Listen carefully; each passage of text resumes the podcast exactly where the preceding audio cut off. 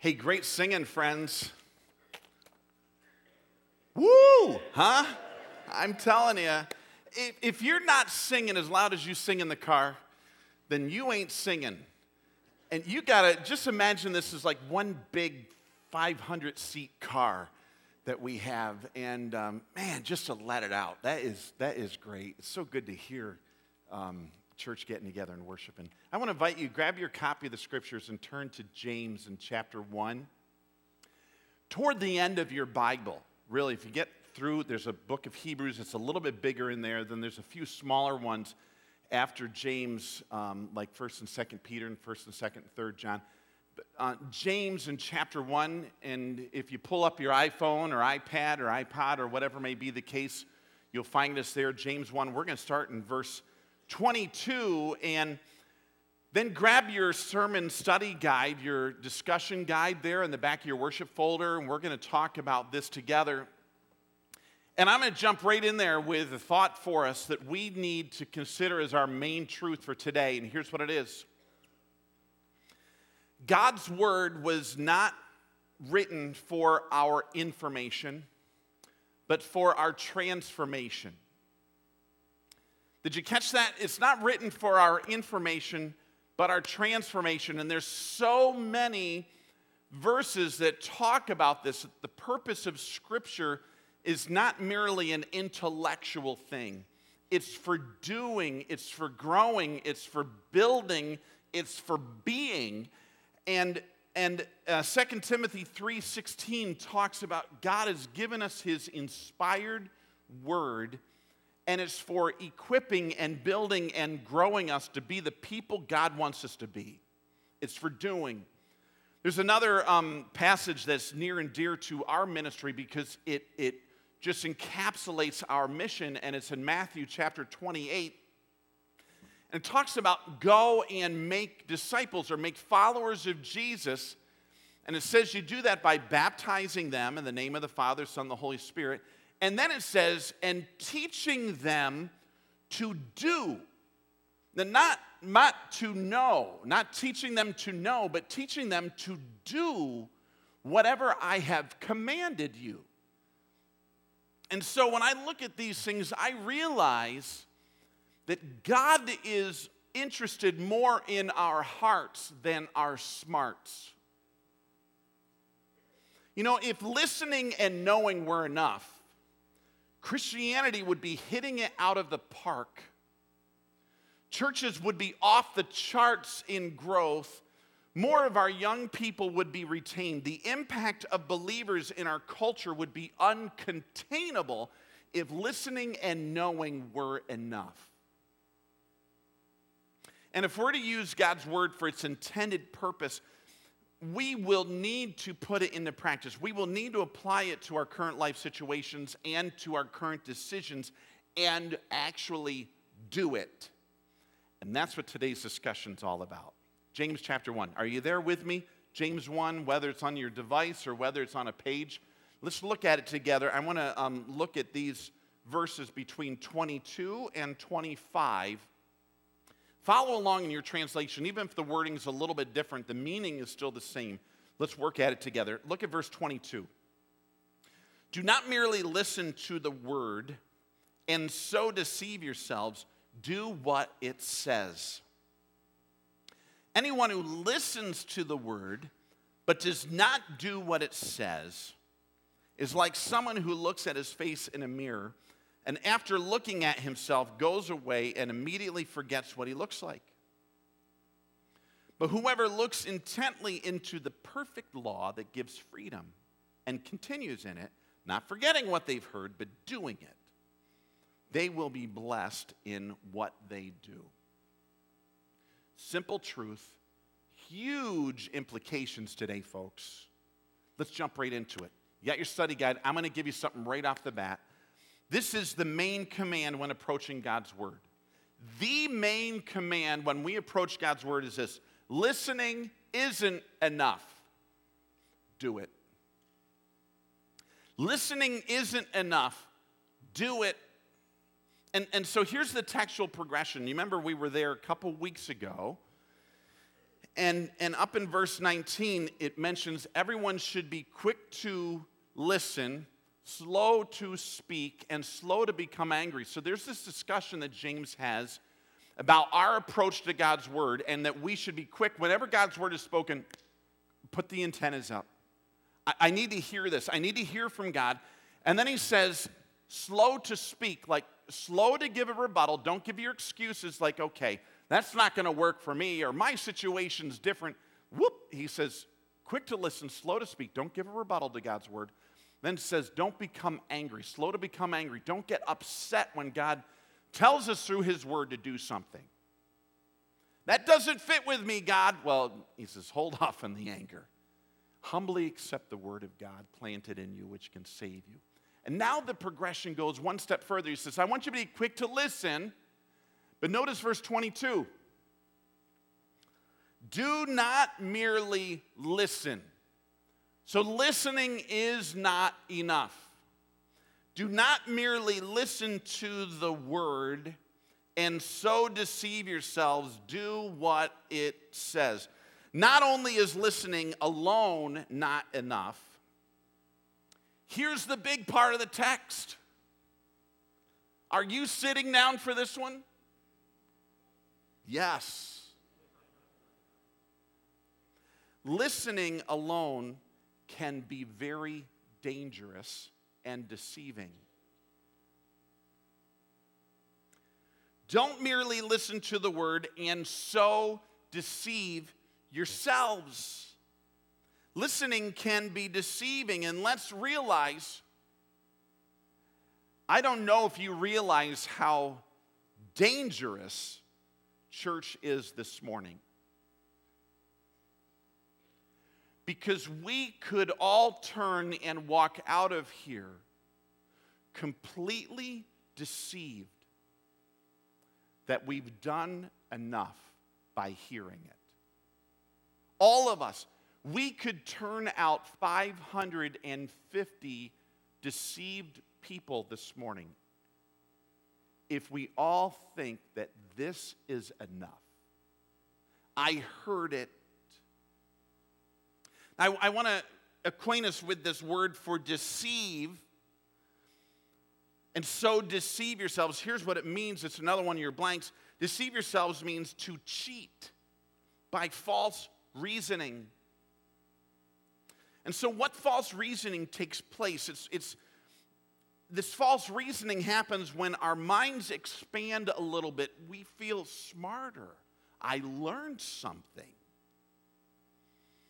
we feel better about ourselves because we heard something from God's word. You know, I needed that pick me up today. I feel better on the inside. I got an A on my Bible test. I'm more spiritual than the person that got a C. The, the thought that false reasoning here is knowing enough. You know, I've heard it. I've heard it all. I know it. I'm good. And here's the deception nothing changed. No life changed. And I've seen this false reasoning in things that I've said. I've seen this false reasoning in things I've heard others say. Have you ever heard this when, when maybe when kids aren't turning out well and people say, I just don't understand. It. I took him to church every Sunday. Have you ever heard that? I put him in youth group. They've heard all of this, they know better. And that's when we realize, that very moment, we realize, you know what? It's not enough just to put someone in church. Not enough just to put a kid in youth group or into coastal kids. It is not enough that they just memorize the verses in Awana. It is not enough. And we can go through a 20 year deception with our child, or we can go through a lifelong deception with ourselves. That I was there, I heard it, I know it, I'm good. That's the trick. That is the cheating by false reasoning. Church can be a tremendous place of self deception.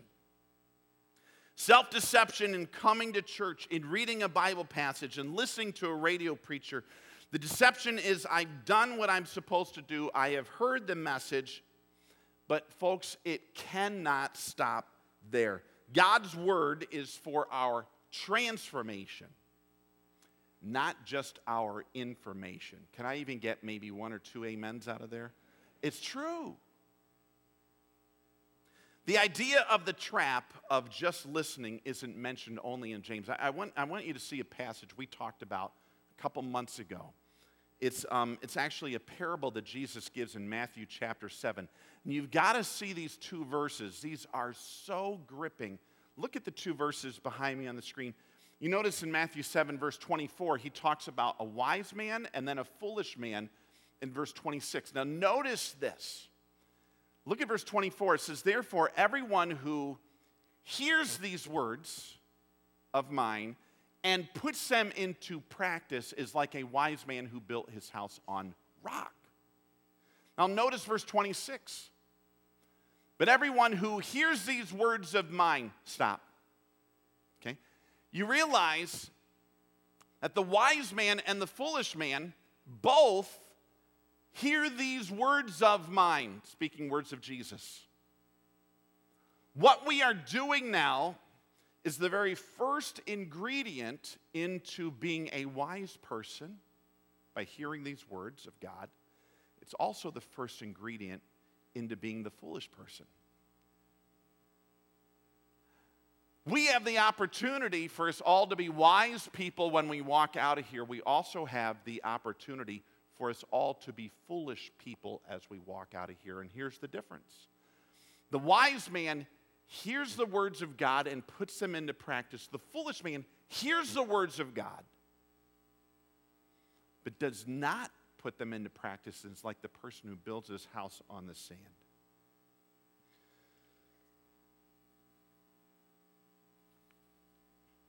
People ask me, how come immorality pornography, poor language, addictions are in the church just like they are in society? How come marriages in the church fall at the same rate as society?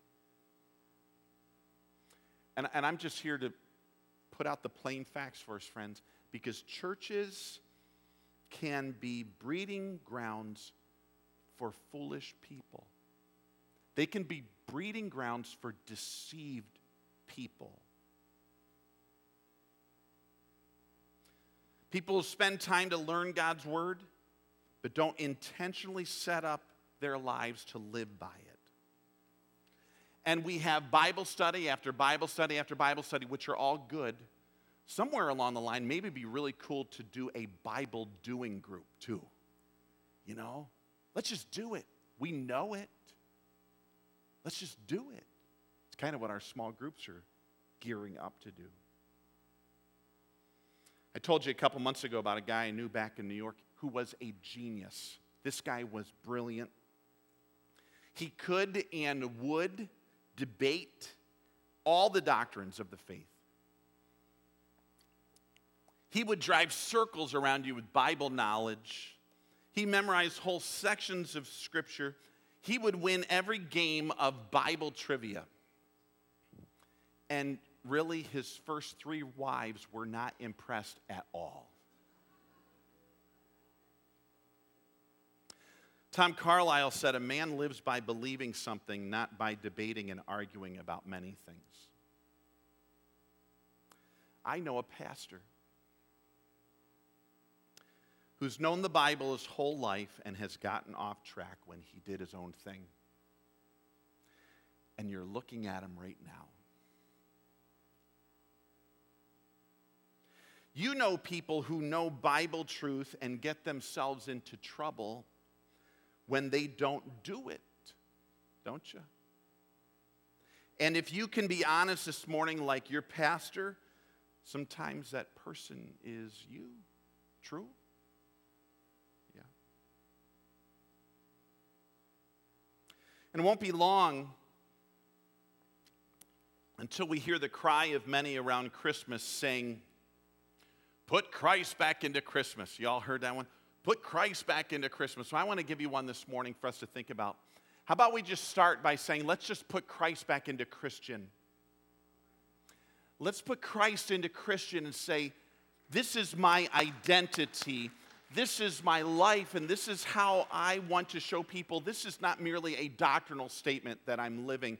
This is a life changing person in my heart and soul, and I'm going to put Christ back into Christian. We are to follow him, mimic him, be him in our life and in our world, and this whole thing is supposed to look like the one it's named after. So I want to give us that was my introduction. Okay.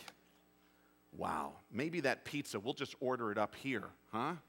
And have it together. I want to give us three steps from the text here to help us avoid this self deception. Folks, I don't want us to walk out of here like I have many times, feeling because my brain is a little larger, that therefore I am more spiritual. My life needed to be transformed. Our lives need to be transformed. And here's three steps from the text to avoid self deception. Here's number one. In verse 23 and 24, look at the text with me for a moment.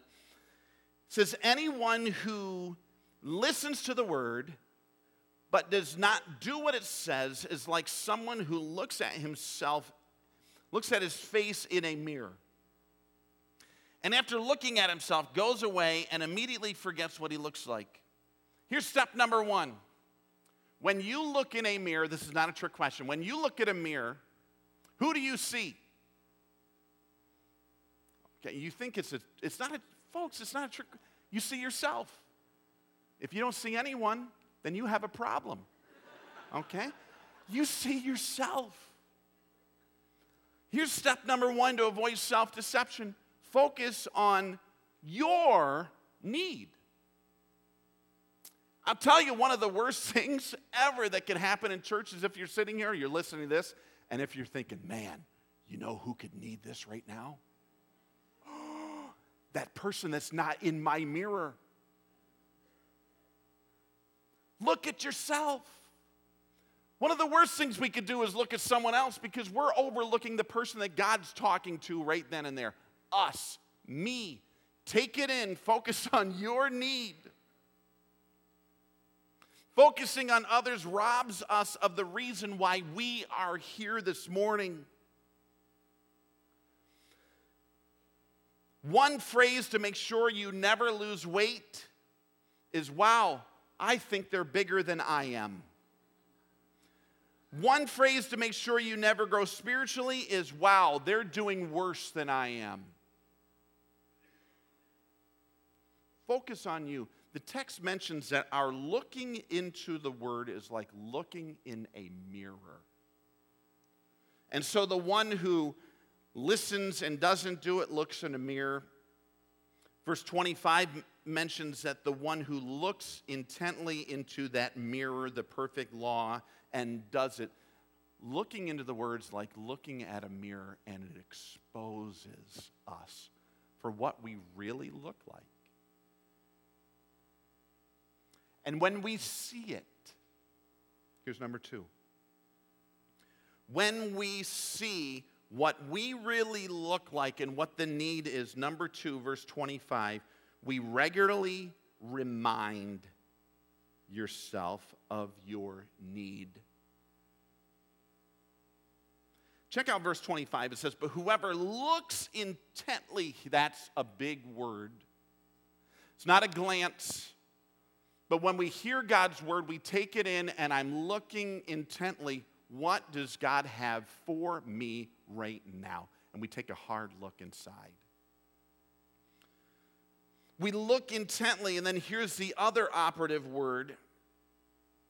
We look intently into the perfect law that gives freedom and continues in it, not forgetting what they have heard, but doing it. And so here's the other operative word looking intently and continues in it.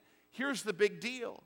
We regularly remind ourselves, we don't let it end with Sunday. If we walk in here and say, wow, that was great, I learned something, that was nifty, and we walk out of here, and if we can't recall on Sunday night what God talked to me about, or on Monday, or on Tuesday, then we are in the position potentially of self deception. We need to regularly remind ourselves if you take the opportunity in the morning or in the evening and you read and study God's word, or you go through a devotional, or if you're in Hearts for God, or if you're in some group that focuses on God's word, and a need is exposed, we can't forget it. We need to look deep, we need to look hard, and we need to continue to think about it, remind ourselves of it, take a note, think of a catchphrase, do something to help us remember. I, I had a friend when I was growing up, his name was Bob Johnson. Literally, he would write a note to himself during the message on a little three by five card. And when he would get in his car, he would tape it to the dash. And I remember I, I rode with him one day, and his whole dash is just filled with three by five cards of reminders for himself of things he needed to do. This guy took it serious. He wasn't going to let Sunday go to waste. He wasn't going to let Bible time go to waste. He realized this isn't just filler, but this was transformation time. And when he heard something and it made sense and it clicked, he wrote it down, he reminded himself. And that brings us to number three develop action points. Focus on your need we're looking at us in the mirror, not someone else. Regularly remind yourself of that need. We look intently, we continue in it. And then here's the end of that verse 25 not forgetting what they have heard. And here's the big three words but doing it. But doing it. Notice it's not merely but believing or knowing it, it's doing it. And when we get to the end of this great chapter, the emphasis is on doing. This is what we're going to be coming back to in future weeks. It says, if we consider ourselves religious in the next three verses, and we don't keep a tight rein on our tongue, it says our religion is worthless. We deceive ourselves. Interesting. Now there's action to it. You know, we can hear stuff, but if we don't clamp down on that tongue. And then he mentions religion that God, our Father, accepts as pure and faultless is this to look after orphans, to look after widows, caring, not merely like putting a heart emoji on their Facebook page doing. And, and so James is about faith being active in doing. And so here he mentions develop action points.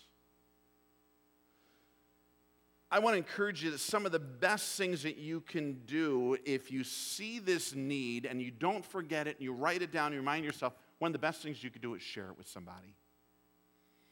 That's what small group is to be doing to open up and say, you know what, here I am. I'm not perfect. I looked in the mirror. This is what I saw, and it's got to change. And most likely, the same people in your group have some of the same blemishes in their mirror, and then you all talk about it. Develop action points. Maybe you get a phone call or text during the week. How you doing with that mirror issue you have? How can I help you? And encourage each other, but there needs to be action points or they never get done. Think about it. No one loses weight by studying a diet book. No one travels distances by studying a map. No one fixes their car by merely studying a mechanic book. We need to take it from there and we need to do it set up an action point, work with someone to do it, not let the opportunity go by where we are once again deceived. Dr. J.B. Gambrell tells an amusing story from um, General Stonewall Jackson's famous Valley Campaign. I'm not sure if you've ever heard of this before, but Jackson's army found itself on one side of a river and it needed to be on the other side. And after telling his engineers to plan to build a bridge so the army could cross, he called his wagon master and he told him it was urgent for the wagon train to cross the river as soon as possible. So the army group of engineers ended up going into a tent. The wagon master started gathering all the logs, rocks, fence rails he could find, and he built a bridge. And long before daylight, General Jackson was told his wagon master and all the wagons and all the artillery crossed the river. And General Jackson asked, So where are the engineers and what are they doing? And the wagon master's only reply was, Well, they're still in the tent discussing plans for a bridge.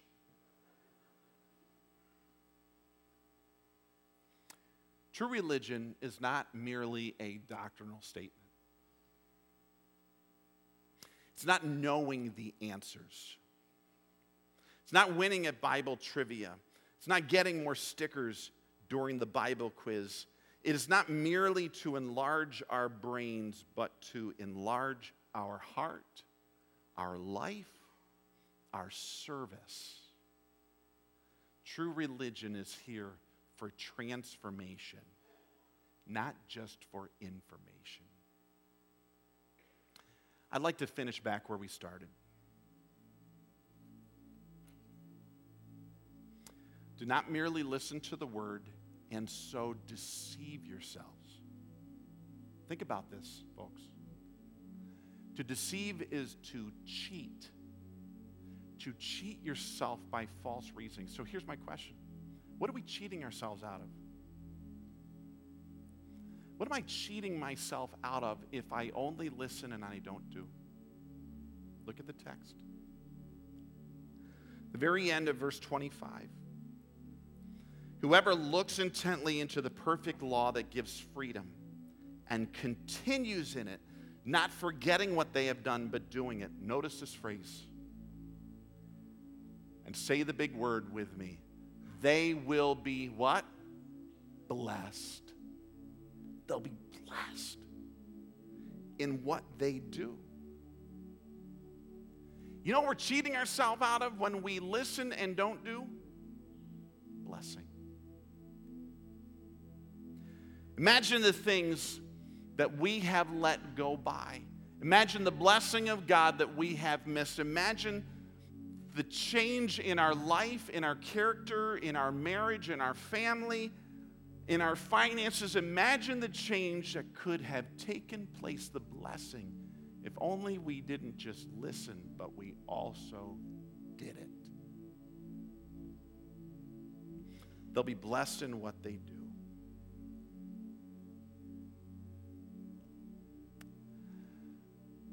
now we're going to make a decision. If we're going to walk out of here developed or deceived. Would you close your eyes with me? I just want you to look inside. Developed or deceived? Where am I going to be with God's word? Am I going to listen and do? Or am I going to listen and walk out of here and forget and do my own thing?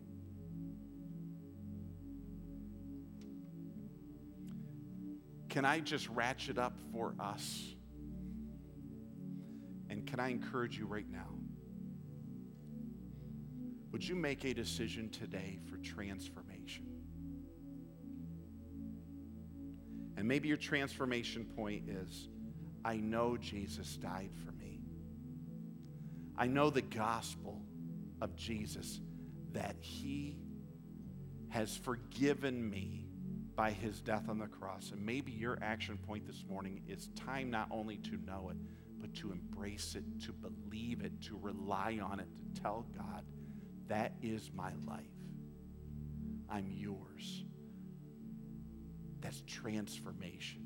Maybe you have an action point in your marriage, in your family, finances. Maybe you have an action point in your addictions, in your habits, in your hang ups, in your grief or guilt or grudge from the past. And you have the time for action this morning, and I want to give you a moment when it is quiet. I want you to commit that to Jesus Christ. To develop an action point right now. Don't let it go by and don't walk out of here deceived. Develop an action point. Remind yourself of it. Pull in a partner on this. Time to step it up a notch. And do it.